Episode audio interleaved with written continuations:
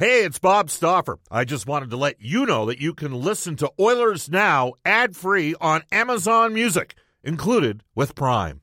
Mother's Day is around the corner. Find the perfect gift for the mom in your life with a stunning piece of jewelry from Blue Nile. From timeless pearls to dazzling gemstones, Blue Nile has something she'll adore. Need it fast? Most items can ship overnight. Plus, enjoy guaranteed free shipping and returns. Don't miss our special Mother's Day deals. Save big on the season's most beautiful trends. For a limited time, get up to 50% off by going to Bluenile.com. That's Bluenile.com. Another day is here, and you're ready for it. What to wear? Check. Breakfast, lunch, and dinner? Check. Planning for what's next and how to save for it? That's where Bank of America can help. For your financial to dos, Bank of America has experts ready to help get you closer to your goals. Get started at one of our local financial centers or 24-7 in our mobile banking app. Find a location near you at bankofamerica.com slash talk to us. What would you like the power to do? Mobile banking requires downloading the app and is only available for select devices. Message and data rates may apply. Bank of America and a member FDIC. Oilers Now with Bob Stauffer. Weekdays at noon on Oilers Radio. 630 CHED. We return to Oilers Now with Bob Stauffer. Brought to you by Digitex. Managed print services to keep your printing costs down? Yeah, Digitex does that. D I G I T E X dot C A on Oilers Radio. 630 CHED. All right, welcome back, everybody. Bob Stauffer, Brendan Escott with you. Hope you're having a terrific Thursday.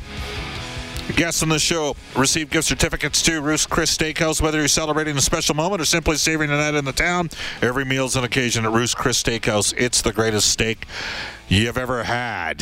9990 Jasper Avenue, Ruth's Chris, Edmonton, the 99th. Ruth's Chris opened up uh, in North America. As uh, promised, uh, we're going to hook up with a guy we have on the show, but once every three weeks to a month. Uh, he grew up in these parts, played for the Canadian Athletic Club at one time, willed himself to an NHL career. We're actually going to talk about a couple of the minor pro teams that he played with. Longtime Washington Capitals analyst Alan May. Al, how you doing? Doing great, Bob. Great to be back. Absolutely. Are you in Texas? Are you in Minnesota? Or are you back in D.C.? I was in D.C. the other day, but I'm back in Texas until pretty much the start of the season, until I guess the last, first or second last preseason game. Now, So uh, uh, Alberta just got uh, clamped down pretty good, as you're well aware, because I know you follow things here. Uh, it does allow private businesses to have an exemption uh, in which they can go ahead and uh, w- the Oilers have already delineated sort of their plan of attack uh, into uh, you know getting fans involved and back in the games, and fans needing to have a proof of a vaccination or a, a negative test in the 48 hours before the game is being played. Is, is there a difference between how things are being handled right now in D.C. or how they were handled in Minnesota during the summer versus Texas? no, you know what? Everyone is just in all three of those places. It's been about respect and and doing the right thing. And I think last week when I was in D.C., I saw a lot more masks than I've seen in Texas. But it's you know they had a surge there, Yeah. and they've mandated in D.C. and Maryland that you have to wear masks. And then in Texas, uh, it's been kind of business as usual, and people are getting tested. People are getting COVID. People are taking care of themselves. So, you know, it all depends which news you're listening to. But I think, by and large, in all three of the places that I spend my summer, uh, everyone's been doing what's responsible. And you know, I, I haven't really heard of anyone catching the variant. As I told you before, my ex-wife is a a CNO of an emergency uh, hospital group, and you know it's kind of been the same that it's been the entire time. And they've had people coming in who have had double vaccinations that have COVID again, and uh, they've had every different situation there is. But it doesn't seem like they're severe right now with the cases that they've been uh, encountering. And whereas right now, as you're aware, Alberta's going through a, a maybe its toughest stretch. Uh, I think we had 24 deaths last year or uh, yesterday uh, to uh, increase uh, the province's totals. Alberta's still under, I think, under. Well, they've got to be under 3,000 uh, since the beginning of it 16 months ago. All right, Al, let's. Uh, Bill Daly spoke today.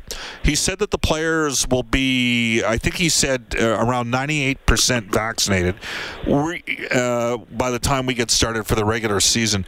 Were you surprised at the fact that there was movement from the NHLPA. I mean, they're they've they flat out stated that it's going to be very difficult for unvaccinated players to move around the league. Uh, they're going to be considerably more limited than the vaccinated. Are you surprised by this that this ended up transpiring in terms of the relationship between the NHL and uh, PA and the NHL? No, I think common sense prevails. Is that people have been you know they they're trying to stay informed, and you know it's really hard with the way the news works now. But you know the players are they're getting a different set of information from the league, uh, which has been a really good one because you saw what we did in Canada last summer with the the two bubble cities.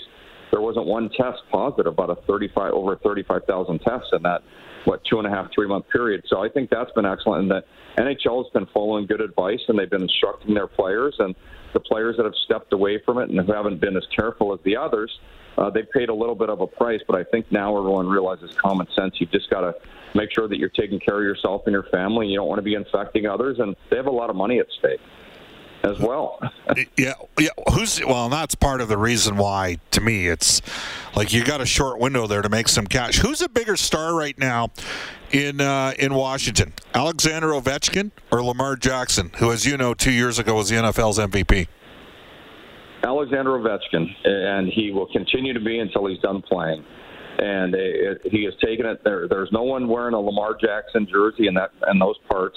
Uh, everyone wears OB number eight. It, it, from every walk of life, every single day that I'm in DC, I see Ovechkin jerseys. I see Ovechkin T-shirts, uh, Capitals T-shirts, and the Capitals have become the team of that region uh, because of you know how hard they've performed over the years, what they do um, in the community, and uh, Ovechkin's been at an excellent status for, from the day he's got in the league. You know, whether you want to detract from how he plays the game, uh, he's been a superstar in every facet, on and off of the ice. And we should qualify the statement. How far is Baltimore from DC? Well, it, it's closer than Calgary is to Edmonton. It's about where Leduc is to Edmonton, but really, it, it's it's a world away. It's two completely different cities. There's nothing the same about either place. Baltimore's got their football team that's actually been a proud franchise for a long time. Uh, since they since they came to Baltimore, they've they've had a good footprint. But the Caps play in a normal year 82 games, one or two rounds in the playoffs, and one year they were lucky enough to to play four and get the 16 wins to win the Stanley Cup. And that speaks volumes. Uh, anywhere you're at, when you can win a championship, become the most popular team. And right now, the Washington football team, totally uh, formally named, uh, of course, the Redskins, uh, they they are not a, a suffice to say, they're not an overly popular team in that market. Not like they were back during the uh, Joe Gibbs era. Is that right? Well, basically, in the last, they've had 30 quarterbacks since 1992. So you take that, there's been inconsistency there. The most consistent thing they are is inconsistent. Uh, there's a lot of negative news that comes out of there from the owner on down, nonstop. Yep. And uh, you know, it's not a, a franchise you can be very, very proud of, uh, you know, at all times because there's always chaos uh, and dysfunction, and they're. It looks like they were going in the right direction, and they've got an incredible leader in Ron Rivera who, who does some great things uh, with his players and his teams, and he looks like he's running the entire operation now. So I think that's a great thing. Yeah, he used to be involved with Carolina. Uh, Daniel Snyder is the owner of the Washington football team. We are joined right now by Al May, who uh, works on the Capitals broadcast, but moves all around the United States and grew up here in Edmonton. Hey, just before we uh, we talk uh, a little bit more about uh, sort of expectations this year, whether or not we think scoring might go up, I, Connor McDavid uh, made a couple comments. He just wants to see the the game being officiated and not managed. Is that a byproduct? Uh, he did an availability uh, before training camps even started, like the the captain skates. Did you used to skate at uh, the U of A back in the day in the late uh, uh, or, or, in the early, late '80s, early '90s? Yeah, I did. I skated with Kevin Primeau. I would skate with Audrey Bakewell in the morning, and then I would skate. I started skating with Kevin uh, near the end of my career, or no, I guess it was like 25 to 30 years old and uh, with that great group of players that was out there all the time, and it was it was spectacular actually to be able to be out there with the guys were there. So uh, McDavid had a captain skate the other day, did an availability, and spoke Al about. He was asked about officiating because he didn't draw a penalty call in the series against Winnipeg. Edmonton lost four one-goal games, three in overtime against the Jets. Hey, the Jets won the series. Uh, you know, Connor Hellebuyck had a 950 save percentage. You, you and me have privately discussed this on numerous. It's it's it's a huge frustration for me, in the fact that you know he doesn't. How does that guy not get a single playoff, uh, draw a single power play in the playoffs? Is just it befuddles me. Uh, the fact that McDavid spoke about it before the season really even got started, is that uh, a sign that maybe he's getting more comfortable and there, maybe he's trying to sort of politely um, not challenge the officials, but at least make them aware? You know what I'm saying? Well, watch him get five minor penalties the very first game. So there'll be there'll be some blowback from that, but I think it's great leadership on his part for the entire league. There's so many former players, past uh, and, and the current players that want that. The coaches, you know, I, I don't want the managed game. Just like I don't want uh, an umpire who doesn't give you a, a strike when it's supposed to be a strike in baseball. There's way too much leeway in baseball with how some of these guys have personal vendettas against teams. In my eyes.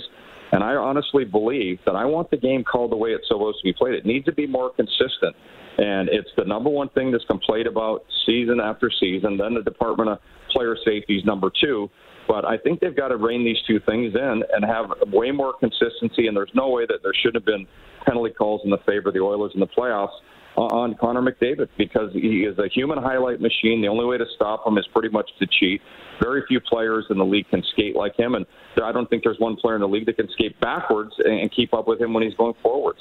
All right. Uh, I wanted to talk a little about your minors days. Uh, you started off playing in the old Atlantic Coast League. Former Alberta Golden Bear Doug McCarthy was the leading scorer on uh, your team. And very briefly that year, you guys also had a guy by the name of Brian Wells, who, Al, you would have played against in the WHL. He was a nasty like a five foot eight, five foot nine. Uh, I remember he got involved in that stick swinging incident with Mark Tinordi. Uh, what do you remember about the Atlantic Coast Hockey League, and, and how wild was it back in the day? Uh, well, I played with Brian Wells in junior as well. So, uh, and I actually got him to come down there after he got kicked out of junior.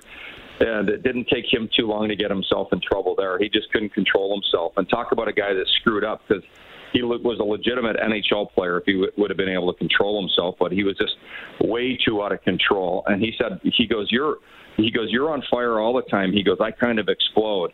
And uh, I, I, you know, I could, just couldn't see because I was always envious of how well he skated. He, he's not quite as great as Theo, but he was a great skater.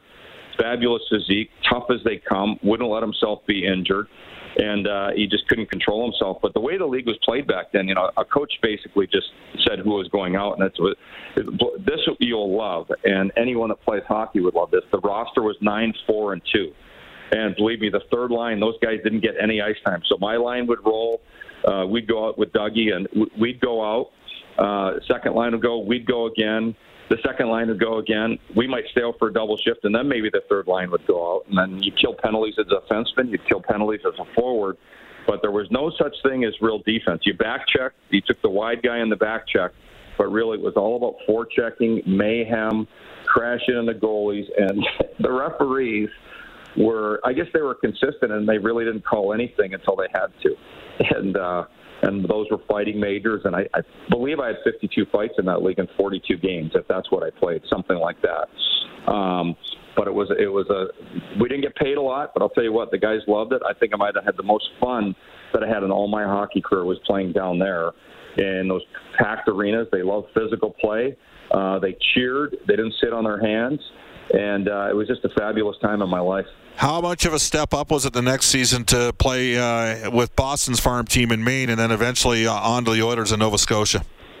Well, you know, the biggest thing for me was I was always, uh, I worked out like crazy. I worked out hours a day. And then down in that league, my fitness levels from, and the practices that we had actually were very unique. We did a lot of anaerobic sprint drills throughout the practice. And you, your cardio and the amount of ice time you got you know, so we were playing as top guys. We're playing 30 to 40 minutes every game, full bore. There was no pacing yourself. It was awesome. And when I got up to the American League at the end of the year, I remember I had a bag skate after the second game. I was playing for the Springfield Indians, and uh, you know how I got there was a, whole stroke of luck, and it was abs- it was phenomenal. You know, I ended up getting me three contract offers out of four games, but I was out skating everyone because of the fitness levels that we had and then I carried that into Boston the next year. And I, but what what it was, the biggest thing when I signed at Boston uh, especially was Mike Milbury was head and shoulders above every coach I'd ever had as far as positional play. Every faceoff had a had a set play or set circumstances, and there was a, the game was a lot. There was a lot more learning, and I learned more in that season I learned in my entire career. And then, you know, there was just structure and, you know, what I thought was fun, I had to learn, you know, that you couldn't have the fun anymore. You had to back check and you had to, you know, hook and hold like, you know, your life depended on it when you're playing defense. But uh, on offense, it wasn't as wild, and you know there was more structure to it. So the biggest thing was learning how to play with structure. See, you put up some, you know, relatively speaking, some offensive numbers along the way, right? Like you scored 18 goals in 79 American Hockey League games in 87, 88. You had 411 penalty minutes. The next season, uh, you're with Cape Breton, and you got a little bit of a look see with the Oilers as well in 80, 80 89. And just for the uh, listeners out there that are younger, because many of them have not heard of these two guys, but if you could maybe speak to a couple guys, David Haas and Mike Ware, different players, but guys that had over 300 penalty minutes on a team where you didn't have to do all the fighting, did you? No, it, you know what? one of the things about that league is that we played. So in the Maritimes, it was Cape Breton's first year. They moved from Halifax.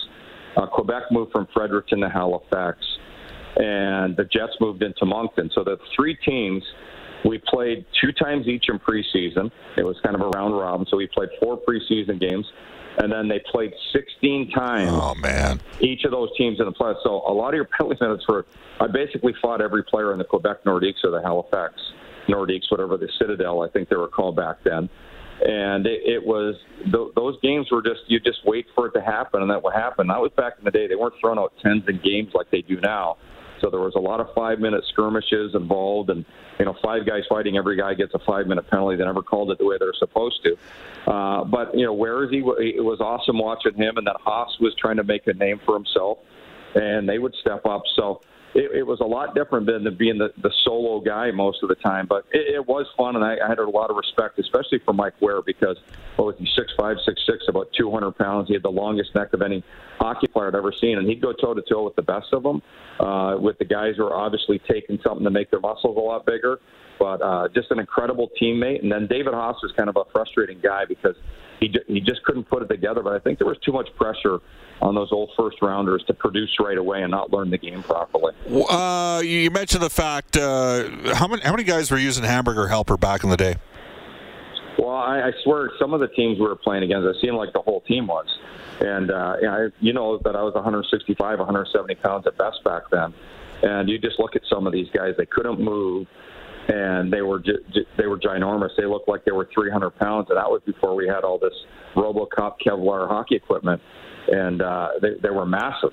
And you know they weren't very good. They weren't you know, and I always looked at it as a sign that they were they, they were terrified to play the game the other way. Uh, honestly, so it, you know, you just we kind of stepped we, we we waded through all of those guys and got our pounds of flesh, and you know, us guys made it that were legit. So it was a lot different uh, of a time, and the games were way more combustible than they are now, certainly. We're joined by Alan May, who played a grand total of 393 games in the NHL, a better part of five seasons with the Washington Capitals, and that's kind of where you you establish yourself a bit. I, I want to ask you about a guy that uh, many of our listeners know the story, and it's it's kind of sad, but you were uh, briefly a teammate of John Kordics. Uh, you, you, know, you would have seen him probably in town here in the off season. Um, and I, I, can tell you that, like from a in terms of, and he didn't, he did not throw bombs, but he had a, I mean, he could really chuck left-handed. Any thoughts uh, on John, who unfortunately passed away in the early 1990s? Well, I absolutely loved the guy. He was one of the funniest guys that I've ever known, and we didn't, you know, I would see him. We didn't hang out with the same group of guys in the summer. But we always skated together. And I remember when we all played in the midget league that he was, I believe he led the league in scoring for defensemen. He was a rushing defenseman. He went to Portland and completely changed his game and his persona of who he was as a person. And uh, you know, he he played in a very tough time in the National Hockey League, and I think he got the best of him, and among other things. And then we have, you look at all, all the other things that went on with John, but. uh it's funny that I think he only played about seven games. At the, he was there, you know, he started, you know, his habits and the things that were getting in the way uh, came to the forefront, and the team helped them get, you know, they, they forced him in to get help, and which which was, you know, it was, you know, necessary. but uh, I think it's seven of the most talked about games ever that he and I played together.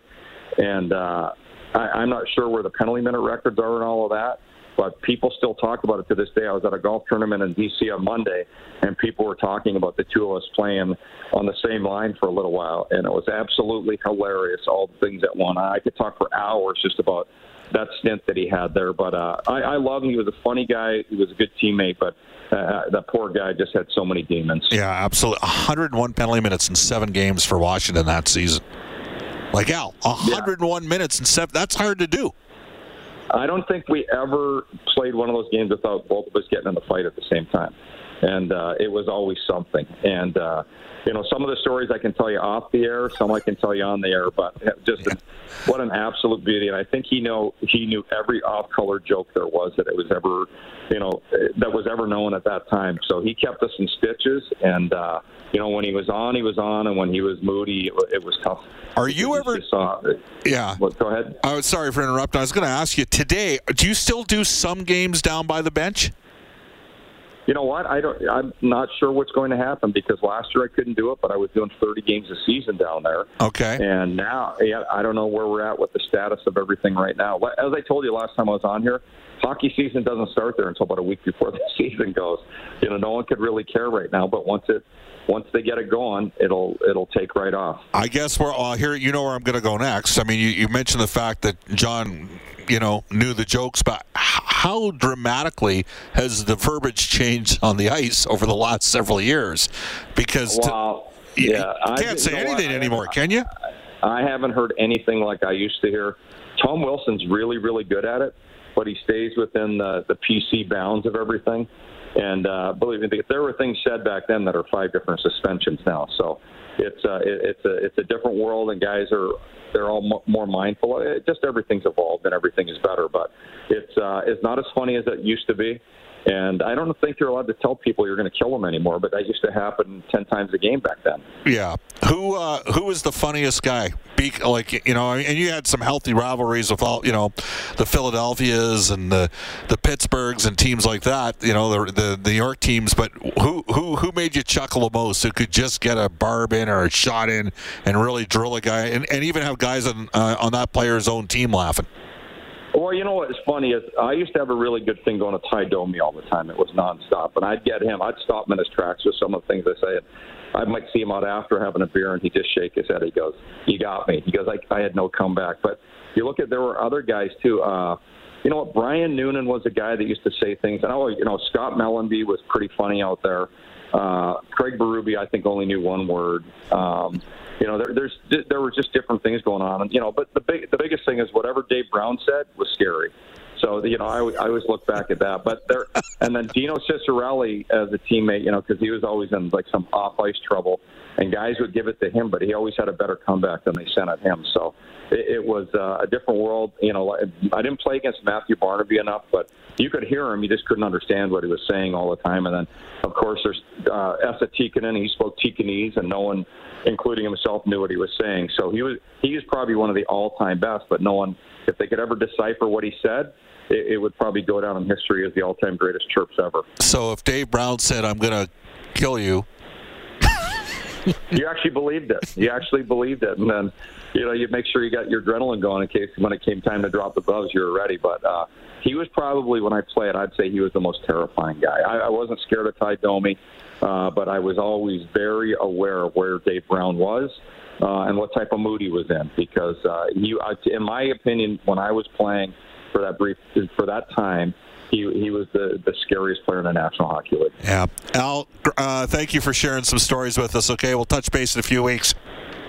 All right, take care. Thanks for having me. Absolutely. That is Alan May, longtime uh, NHLer, and he's uh, worked on the Capitals broadcast for uh, the last Hey, it's Kaley Cuoco for Priceline. Ready to go to your happy place for a happy price? Well, why didn't you say so? Just download the Priceline app right now and save up to 60% on hotels. So, whether it's Cousin Kevin's Kazoo concert in Kansas City, go Kevin, or Becky's Bachelorette Bash in Bermuda, you never have to miss a trip ever again. So, download the Priceline app today. Your savings are waiting.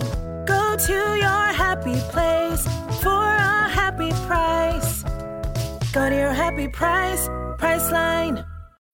When you need mealtime inspiration, it's worth shopping Kroger, where you'll find over 30,000 mouthwatering choices that excite your inner foodie. And no matter what tasty choice you make, you'll enjoy our everyday low prices, plus extra ways to save, like digital coupons worth over $600 each week. You can also save up to $1 off per gallon at the pump with fuel points. More savings and more inspiring flavors make shopping Kroger worth it every time. Kroger, fresh for everyone. Fuel restrictions apply uh, several years. Bob Stauffer and Brendan Escott with you.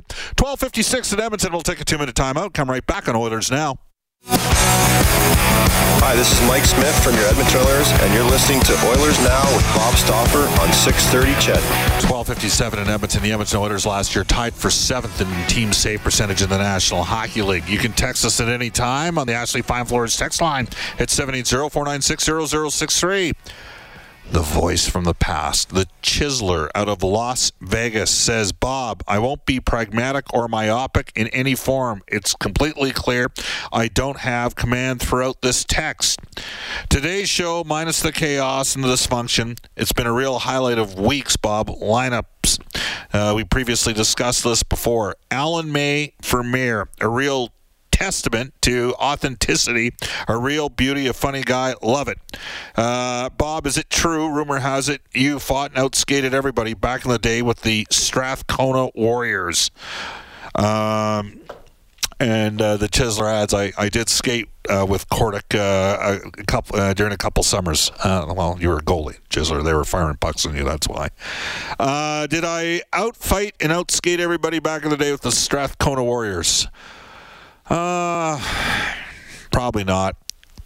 We had a couple guys that were better. Brad Moline, Arnold Cullum were both better, and St. Albert had like eight guys that were better. They used to destroy us every game. Brendan, when you were growing up playing hockey in Kamloops, who used to crush you? uh, nobody that ever made it anywhere, that's for certain. Kelowna, guys in Kelowna would crush me. Yeah, but like, who had the best team? Because when I was, you know, I'm 66, so when I was growing up, St. Albert had a, they had like they had Viveiros and they had Todd Ewen and Carnelli and Hoggett came up and played some. Like they used to just smoke us. So, like we were lucky to get two, or, you know, get three goals in a game. It was, I think we had the puck about 18% of the time. So, did you have a team like, was it was Kelowna that team that just used to take the boys from Kamloops to the woodshed? Yeah, that was certainly the bar. You know, they, for whatever reason, I guess a bigger market, just by enough that they always seem to have the edge talent wise. And, uh, and that was, you know, if you were meeting them in the first round of the playoffs, you were meeting them somewhere toward the end. All right. Uh, off to a global news weather traffic update with Eileen Bell. Back with Scott Howson, the president and CEO the American Hockey League. Oilers Now with Bob Stauffer. Weekdays at noon on Oilers Radio, 630 CHED.